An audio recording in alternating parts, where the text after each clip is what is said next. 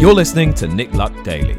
This edition is brought to you by Timeform, the trusted source of racing data and analysis, by the Racehorse Owners Association, and by the Racing app in partnership with FitzDares.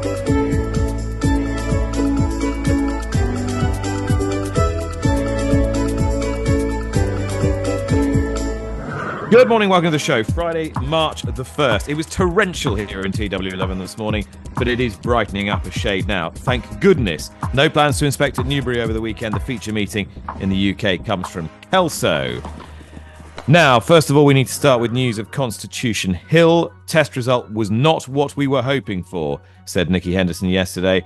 Uh, the test showed a significant degree of inflammation, and that was after that evidence of mucus was found in the scope following the work at Kempton on Tuesday. And we have talked and talked and talked, and everybody has talked and talked and talked. Lydia Hislop is back and is with me today. Uh, Lydia, we need to give our uh, mandatory nod to Constitution Hill. I think yesterday was a, a less good day as regards his prospects uh, of appearing in the champion hurdle. I suppose the positive is that, it, as Nicky Henderson says at the end of his statement that he put out yesterday, at least it tells us exactly where we are.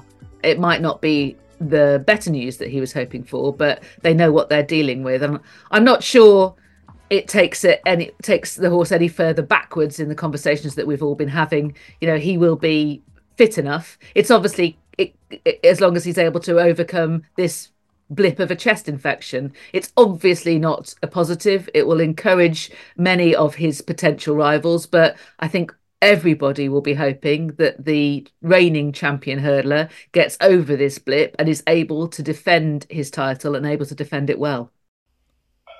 All right, well, continuing our rounds this week of trainers with multiple entries at the Cheltenham Festival who have a chance, and Kim Bailey has two chances uh, Chianti Classico and Trelawne. They're both competitive, but in which races, I wonder.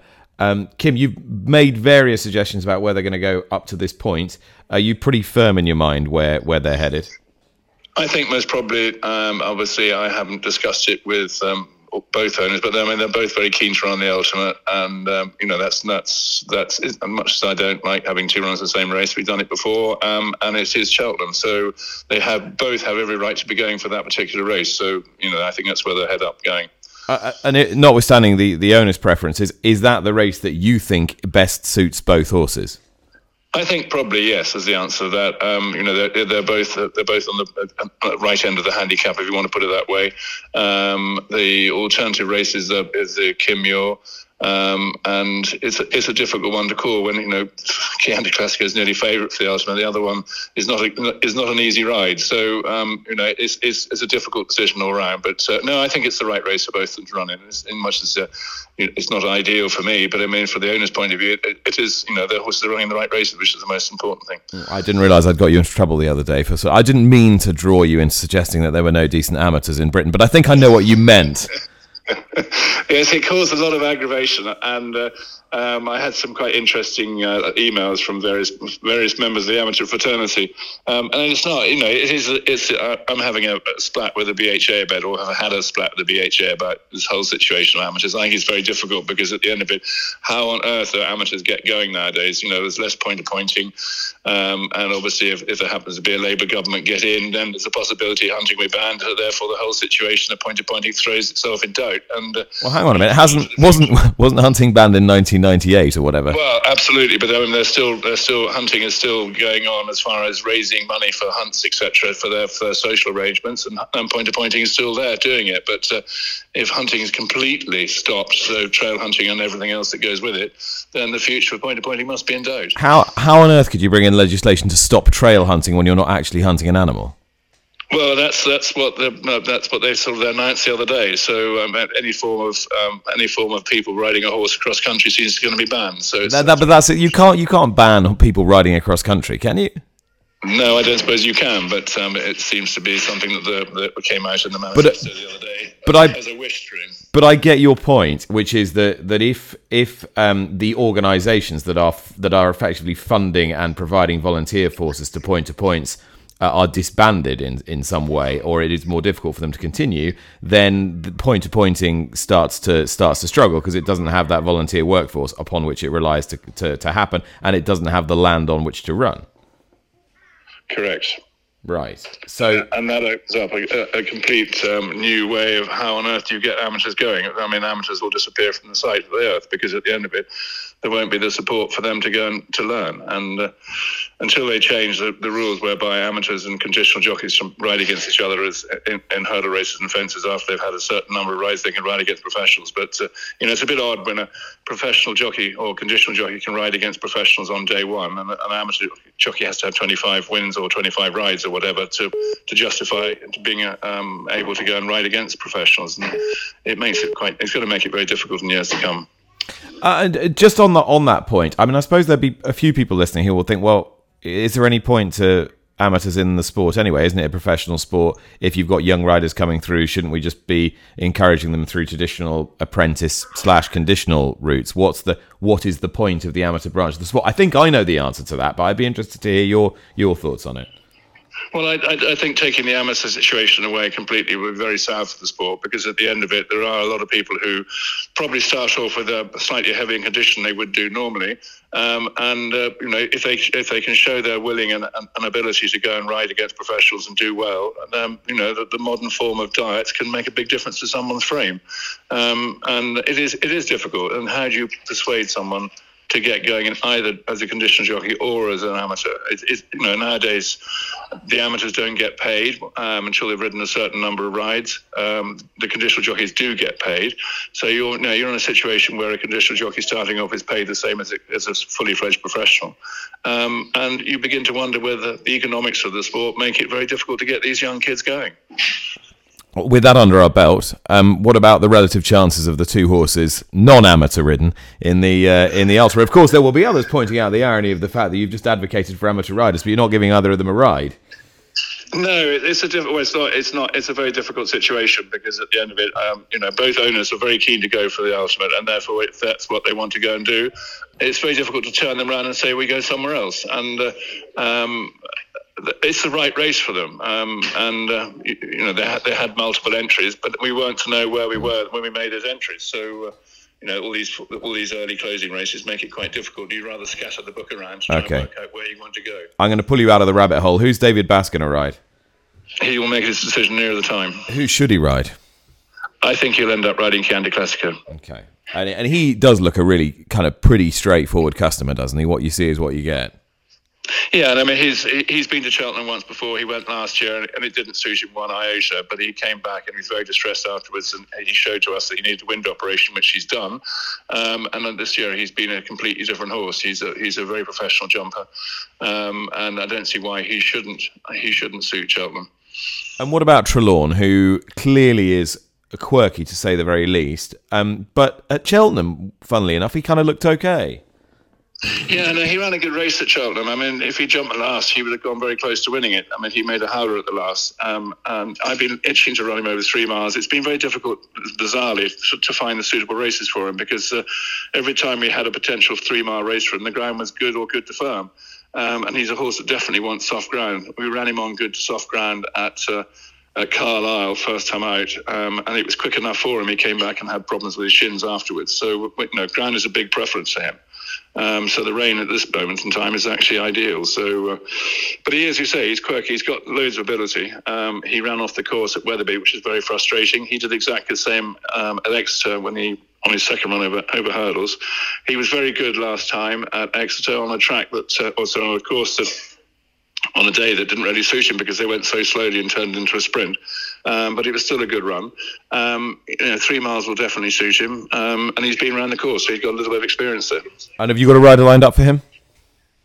I have. Well, I mean, Kieran Getting is my second. His second rider says there's every possibility he might ride him. He has ridden him before. Um, again, it's a conversation I have to have with the owners when they come back from holiday. The trainer Kim Bailey there, ostensibly on the chances of Trelawne and Chianti Classico in the Ultima Handicap Chase at the Cheltenham Festival. More interestingly, on what he'd been reading up on and what I have just been reading up on subsequent to that interview, which was a pledge made by Steve Reed, the Shadow Secretary of State for Environment, Food and Rural Affairs, that if a Labour government got in, then they would uh, impose an all out ban on trail and drag hunting. Obviously, Hunting with Wild Animals Act, after Blair got in in 1997, banned fox hunting as we knew it then. But this would ban all trail hunting and uh, drag hunting. I'm not entirely sure how that's um, enforceable, but there you go. I put a call in to Tim Bonner, who's the chief executive of the Countryside Alliance, and I began by asking him what he understood by the proposed legislation.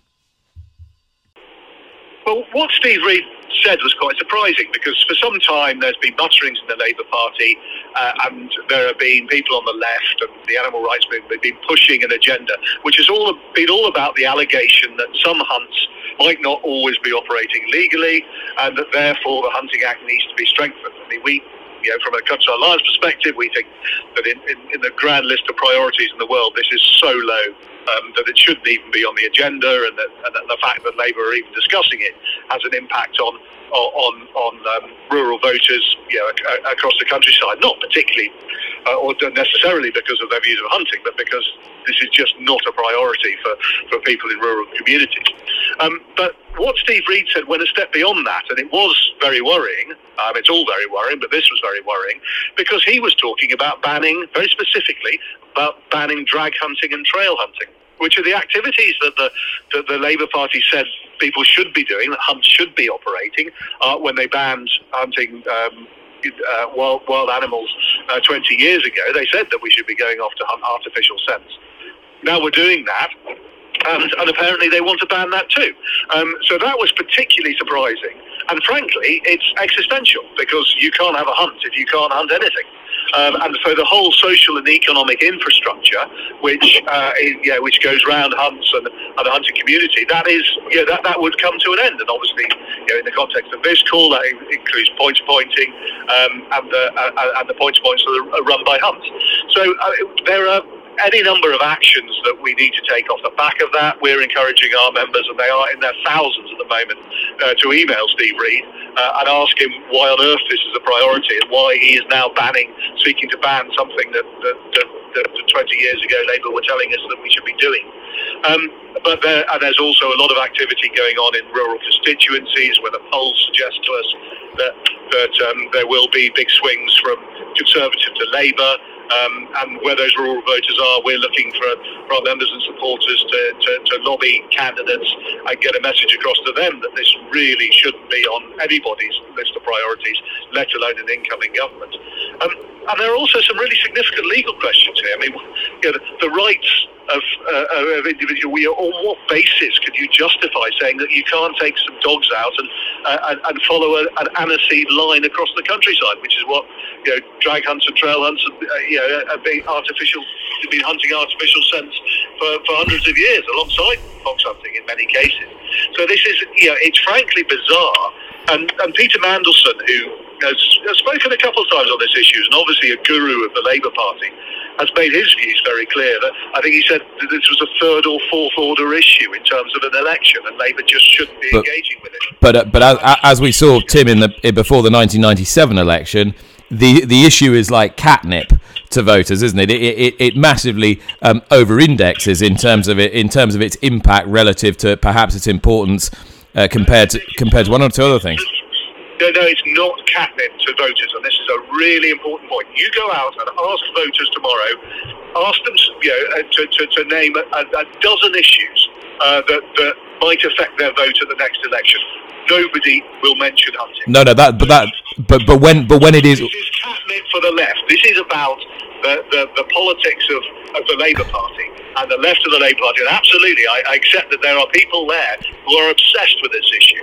And they remain obsessed with this issue. And it's got absolutely nothing to do with hounds or horses no, or foxes or but, any of this stuff. But but when it, it is a big, that's a challenge. Tim, when I say it's it's um it's catnip to the to the vote to the voter, I'm it's a bit like if you asked 100 people what their, their top 10 priorities are, I don't suppose any of those 100 would say uh, put VAT on private school fees, for example. Yet, if the policy is advanced, people go, oh, yes, I'm in favour of that. It's a bit like, so you go, go out and ask a whole load of people if trail hunting should be banned. It, it, it sort of it, it, it incites a visceral reaction in people that, that may or may not be, be disproportionate to the reality. I mean, uh, and and absolutely, it does. And we know the animal welfare agenda, um, including racing, that this is the real challenge. That there are lots of people who, who at a very low level, you know, have concerns about activities and activists. The, the, the game of the, the, game of the animal rights movement of the activists generally is to is to find those issues,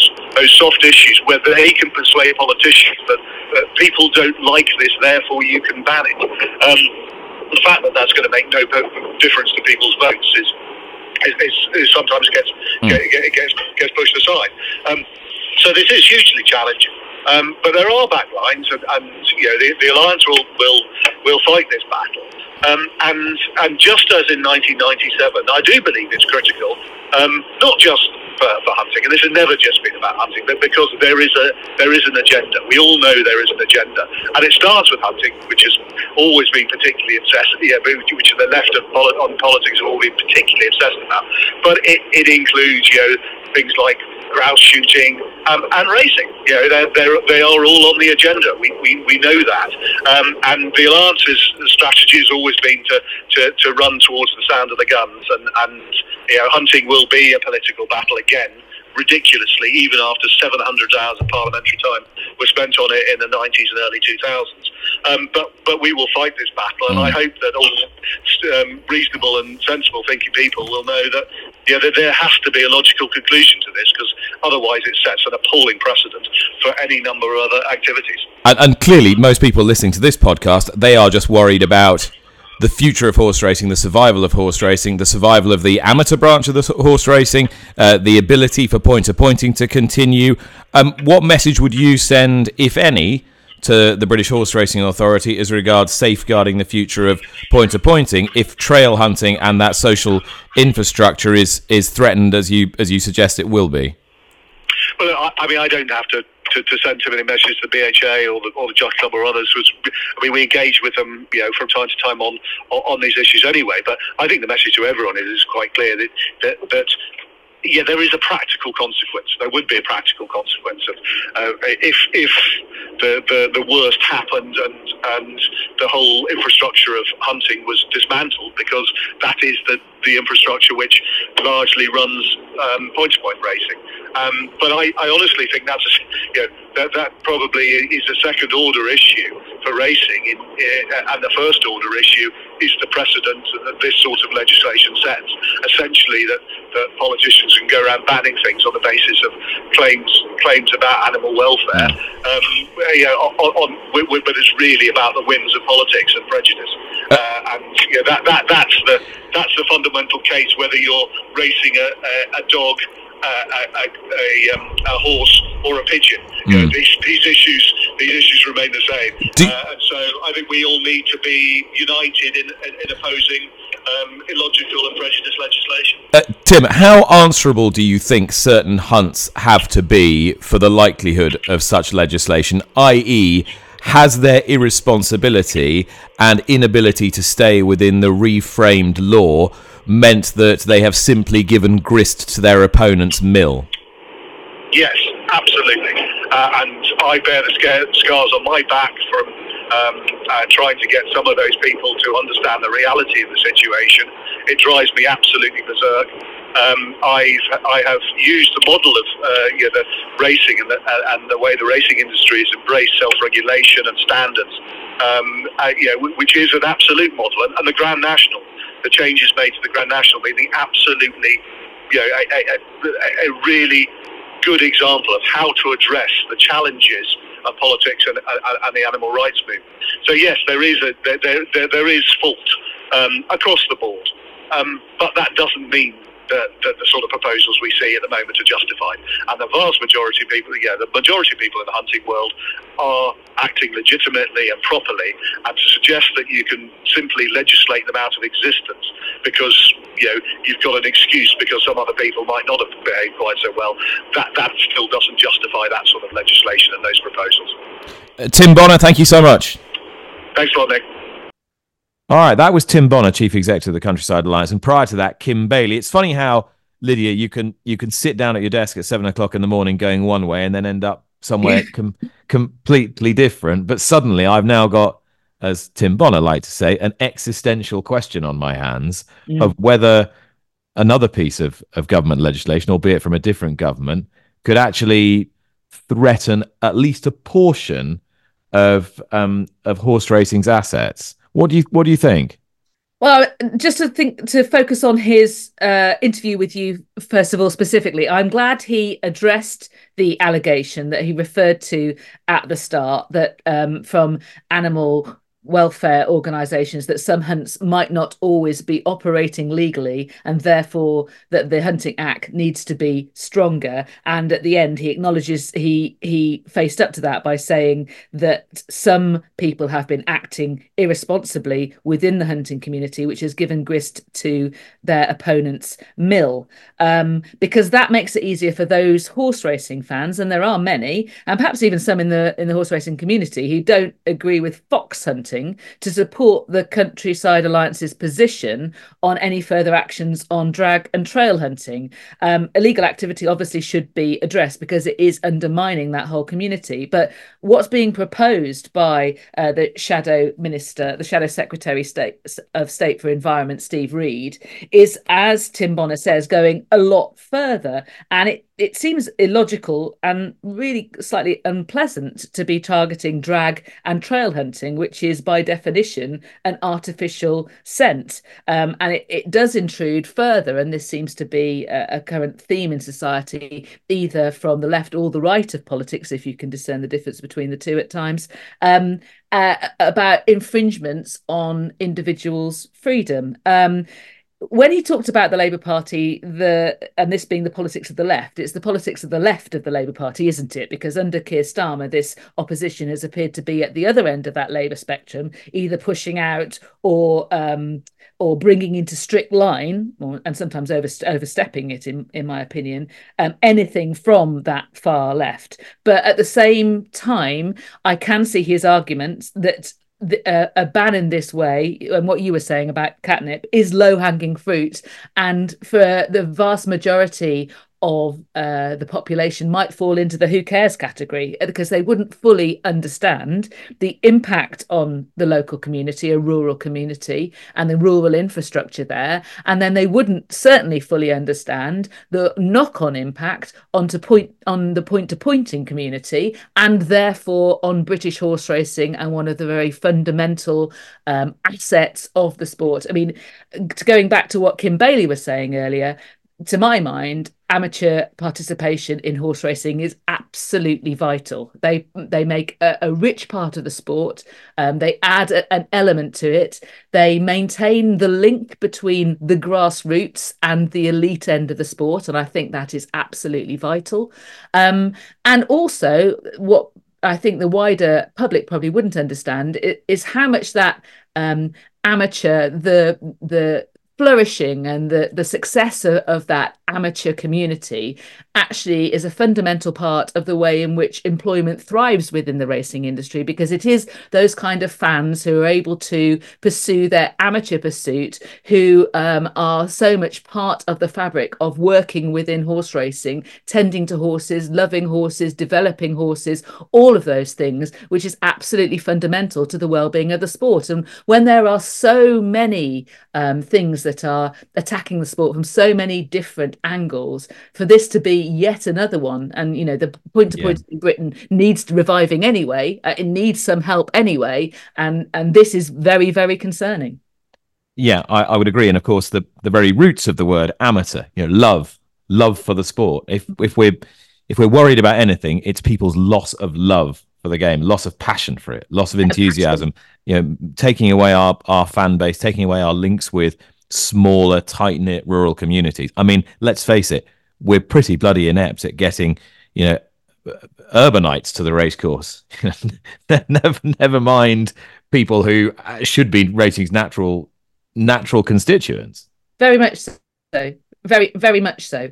And you would hope that uh, with the, I mean, we're all expecting there to be a Labour government next after the election later on this year. That's what the polls are indicating. And you would hope that in that they are seeking to be um, actually converting into actual votes people who have voted for other parties at the last election under a, when a very different Labour proposition was being put forward, that they wouldn't be seeking to undermine things that a great number of those people actively enjoy. And, you know, the, the drag hunting and trail hunting are, are doing nobody any harm.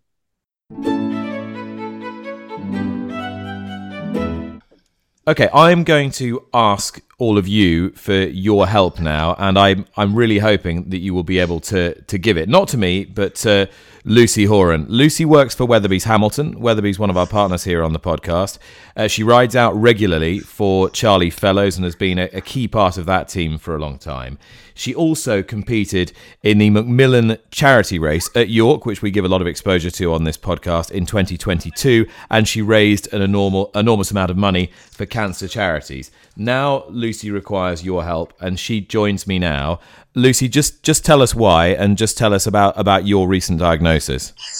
So, on the 31st of January this year, um, I was unfortunately diagnosed with stage four metastatic breast cancer, um, which, as you can imagine, as a 28 year old um, young lady, fit, healthy, no, never had any health issues. Um, no, you know, yeah, there was nothing wrong with me. I just noticed a small lump in the um, upper right quadrant of my left breast um, and uh, had it biopsied and was was diagnosed with breast cancer, um, which obviously, as you can imagine, came as quite a shock.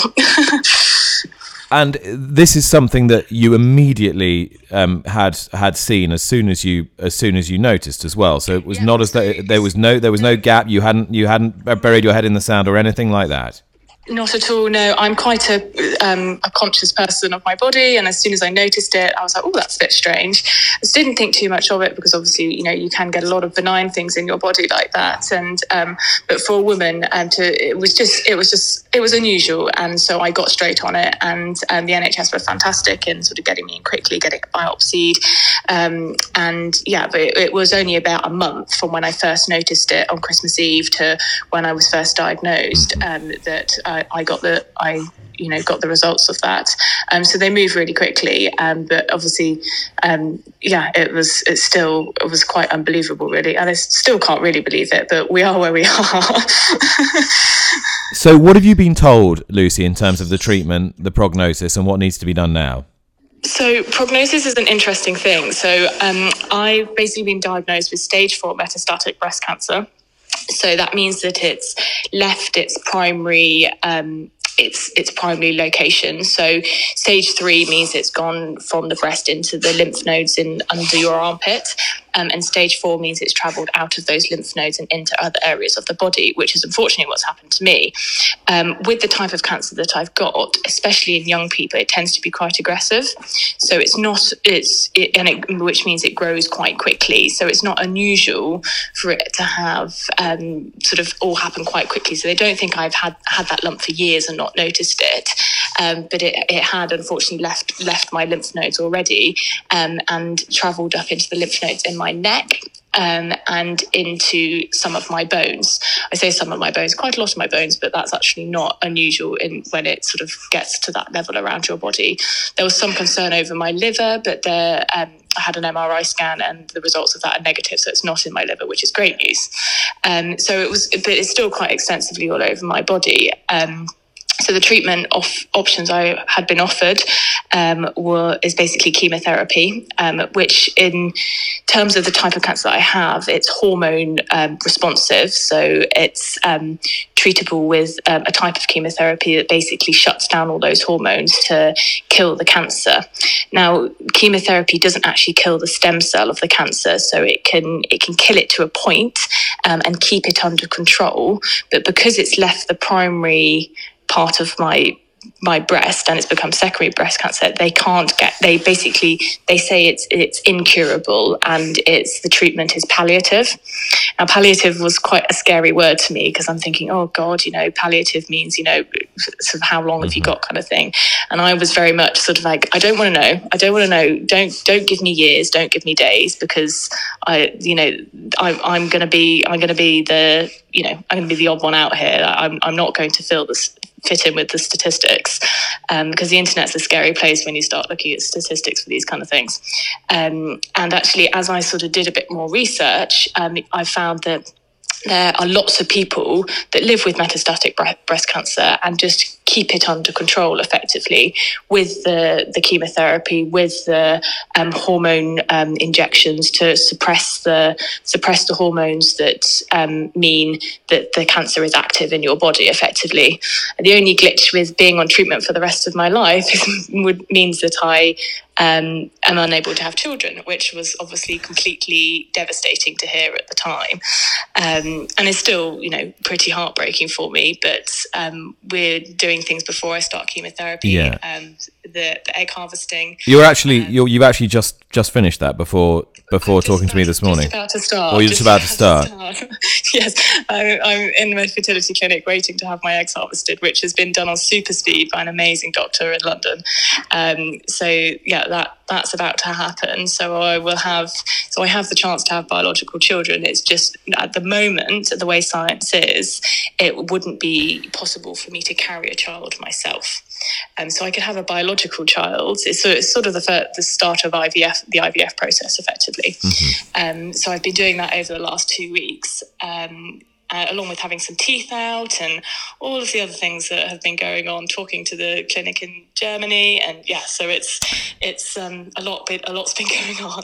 so, so we need to get you to Germany because uh, cancer treatment in Germany is that little more um, advanced. It's more uh, technologically open minded, shall we say? And it's, it's less it's, it's less um, the, the, protocols in the UK. There's there's sort of a, a, medical standard that they have to meet, and that's it's quite high. But the Germany are more innovative in the way that they um, are treating cancer. Um, and yeah, it was Johnny Hassett that put me in touch with the the clinic in Germany that he mm-hmm. dealt with, um, and yeah, so I've been in touch with them and they can offer me vaccine therapy um, in conjunction with the chemotherapy, um, the hormone injections um, to basically, I, I, don't, I don't know how much you know about vaccine therapy. It's quite, it's, it's quite interesting. I've learnt lots in the last couple of days. Um, so it's, it, cancer, cancer at the moment, my body doesn't recognize the cancer cells as foreign. So, vaccine therapy effectively, they take blood from you when the cancer is at the highest point um, in your body. So, that, that's effectively now because I haven't had any treatment. They take blood from you and they pull they pull the cancer cells out of your blood because each cancer is, although it's breast cancer or liver cancer or brain cancer or blood cancer, each cancer is actually unique to you personally. So the it, it, because the cancer contains my DNA. So when they draw these cancer cells out of my blood, they effectively are able to create a personalized vaccine. So when they inject the vaccine, once they've created it from those cancer cells, it means that it will teach my body to recognize those cancer cells as foreign so that my own immune system can fight those those cells. So it's sort of the holy grail of cancer treatment is to kill those stem cells, and hopefully the vaccine therapy, if it works, uh, it, it starts the process of you know killing my own body killing those cells rather than being on continuous treatment, if you know what I mean.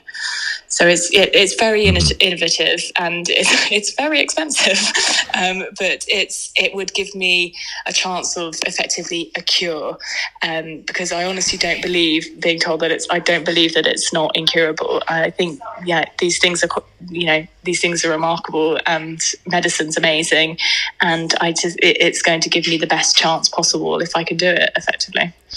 Well, you have our support, of course, and we are hoping that we can get you to the target by Tuesday. £25,000 by Tuesday is what we want. Um, I can only um, commend your amazing resilience and wish you all the very best. Lucy, thank you very much. Thank you so much, Nick. Thank you.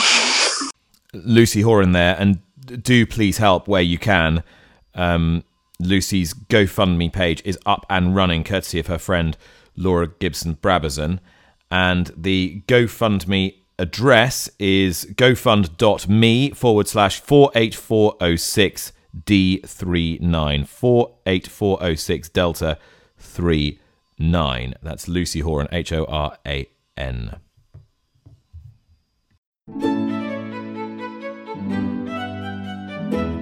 Okay, so Lydia rejoins me. Back to the Gambling Act.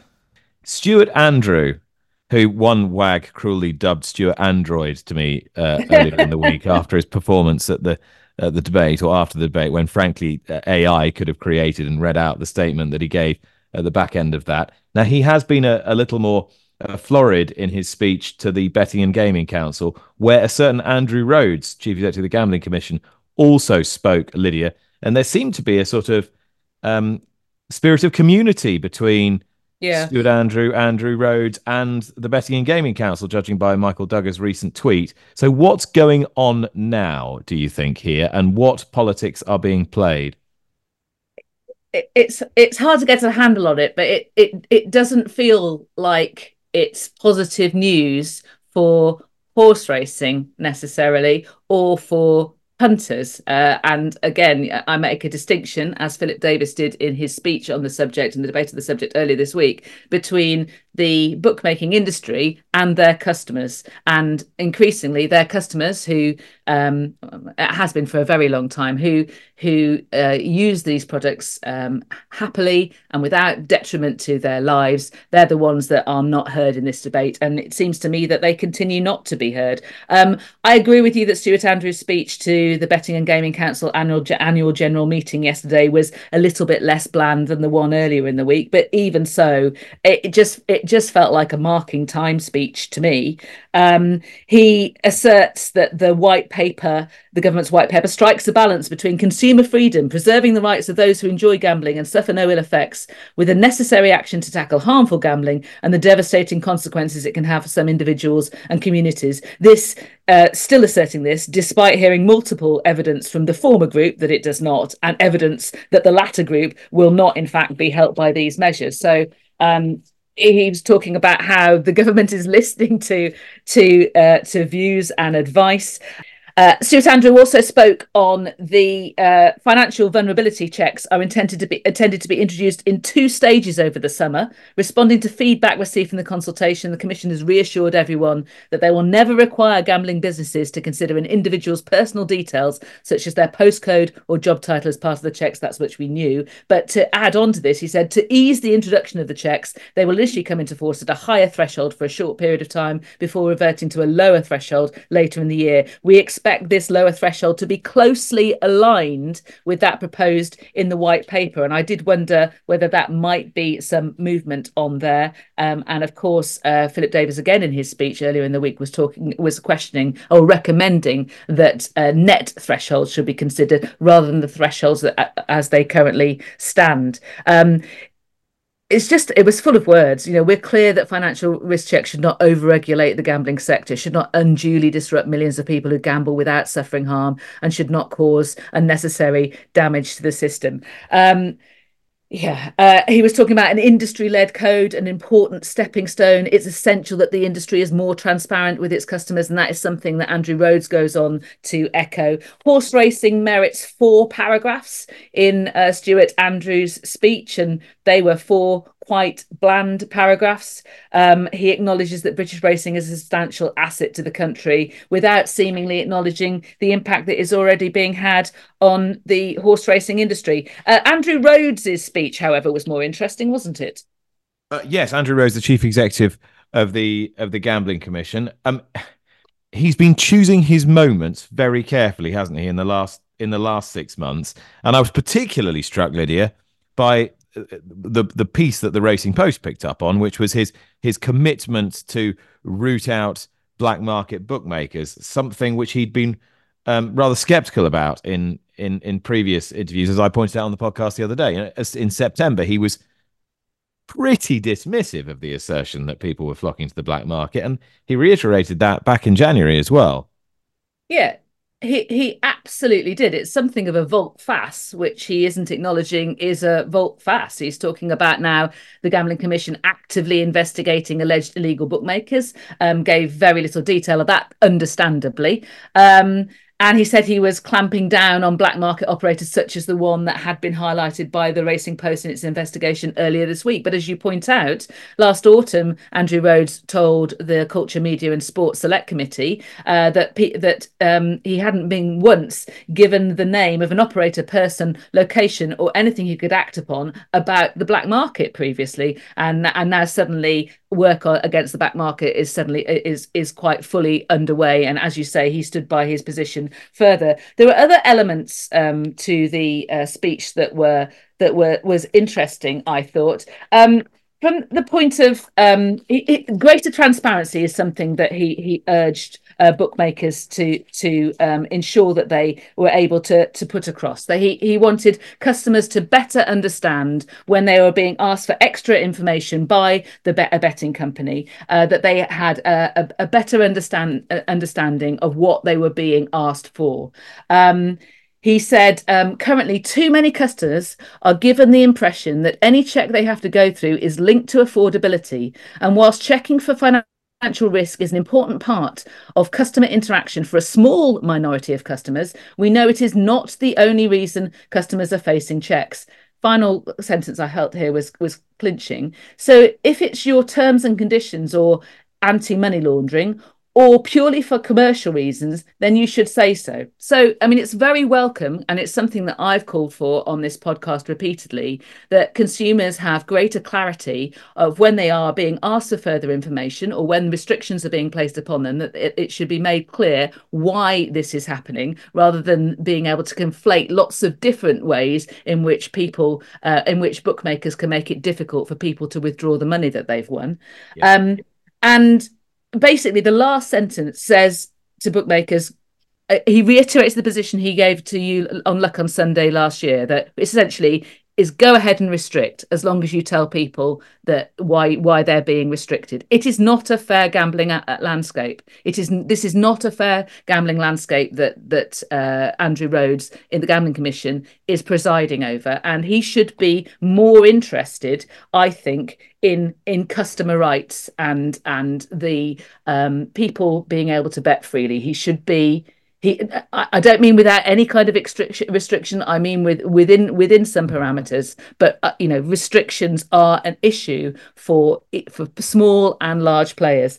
The other there was one interesting thing afterwards as well in that um, in the q&a afterwards andrew rhodes was asked whether he considered the reporting rate of problem gambling from the nhs health survey on which um, the gambling commission and the um, dcms have relied on in public consultations is reliable. And he was also asked if the new gambling survey for Great Britain, which um, Andrew Rhodes said in his speech will be published in July, reports a bigger figure than that. The inter- the questioner said 10 times the health survey. Will the Gambling Commission also consider that to be reliable? And essentially, Andrew Rhodes uh, avoided answering that question. So he was asked twice about that and he declined to say um, that he felt that the reported rate of problem gambling is reliable. And that's a, a key point, I think, because so much of the Gambling Commission's evidence based policy relies on that. All right, it's time for something for the weekend with Sporting Life's Ben Scoop Linfoot. Scoop, uh, this weekend's action is is going to be blighted by the weather, and I think probably it's pretty sensible if Kelso takes centre stage, isn't it? I think it is, Nick. Yeah, like you say, yeah, lots of rain forecast uh, down at Newbury. We're looking at heavy ground and, and uh, really testing conditions there. But the Kelso card, um, it's really good, isn't it? And boosted by this hundred thousand pound bonus for for winning the Morebattle and at the festival, which of course the Shunter did a few years ago. And it's really enhance this race when you when you look at it, 18 runners. I mean, I remember when Zaynar turned up for, for Nicky Henderson and lost at 1 to 14 many years ago in a four runner race, and that was typical of the time, really. So it is a good race to get stuck into. Uh, that's right. And of course, the horses in the Morebattle Hurdle, given the conditions of the race now, could be pointed at any number of different races at the Cheltenham Festival. And it does go to show if you use a bit of ingenuity, that's what you, you land up with. How are you looking at it? And where do you think the likeliest a possibility is of a horse managing to pull off the pull off the double.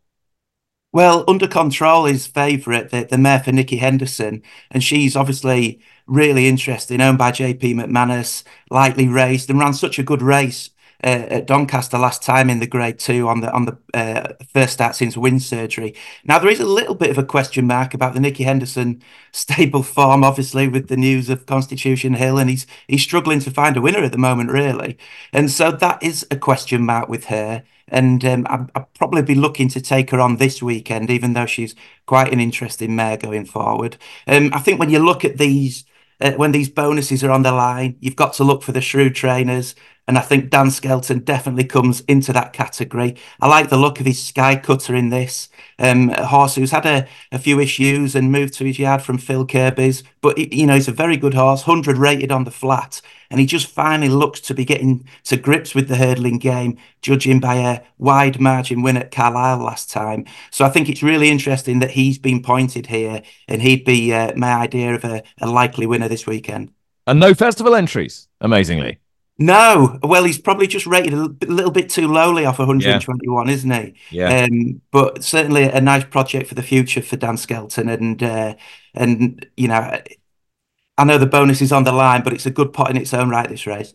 And what else have you got for me? Well, um, going to Doncaster, it's obviously the uh, the Grimthorpe Chase there. Um, always a good race. Sometimes uh, a bit of a Grand National trial. I don't think it's probably going to be that this year. Looking at the entries, there aren't too many in there with uh, national entries, but I like the look of Java Point in the race for for Henry Oliver. Um, Henry Oliver won on this weekend last year when he won the, the Greatwood Chase at Newbury. And I think he's got an informed horse, uh, horse in Java Point who beat certainly Red last time at Sandown in good style. Only gone up four pounds for that. And he's got a little bit of back form at Doncaster in his profile. And I think he could run well this weekend. Um, obviously, you've been scanning what's been happening Cheltenham wise this week. Any strong thoughts off the back of what you've seen or heard? Yeah, well, I've been around. Um, I was at the Paul Nicholls uh, festival trip on on Monday and Fergal O'Brien's on Tuesday. Saw you in the Hollow Bottom, Nick, uh, holding court in that uh, in, in good style as always. And um, I I went to Nicholls's and I feel like he's got a really strong uh, team, hasn't he, for Cheltenham? It, it, not numerically like he used to have, but every horse he's taking looks to have some sort of chance. Ginny's Destiny, certainly in the Turners, looks to be his best chance of festival glory this year, you would think. Uh, just with the way that he's improved since uh, coming from Tom Lacey's, he loves the new course at Cheltenham. You really do think he's going to go out there and, and be the one to beat in that race.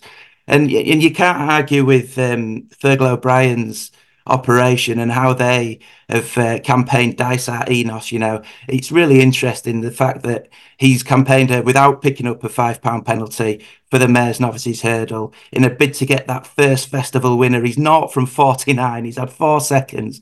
Can he do it this year? And um, she's just a, a mare blessed with enormous talent, lots of speed. There's a couple of big Irish hot pots coming over. Of course, there is. There is for every race. But, you know, because she's getting the five pounds from Gordon Elliott and Willie Mullins' mares, she could be the one to beat in that race. Uh, Scoop, enjoy your weekend. We will be back next week for more Cheltenham fun. Cheers, Nick, and you. Uh, ben Scoop Linfoot there with something for the weekend in association with the Sporting Life. That was Ben Linfoot. This is Lydia Hislop, and Lydia has a tip for you, a well informed tip, I think.